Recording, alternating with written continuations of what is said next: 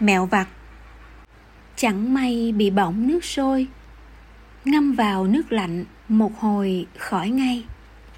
Chẳng may dầm đâm vào tay, Xà phòng đắp lại ra ngay vài giờ. Vôi bắn vào mắt bất ngờ. Nước đường hãy nhỏ vào, Không chờ ai.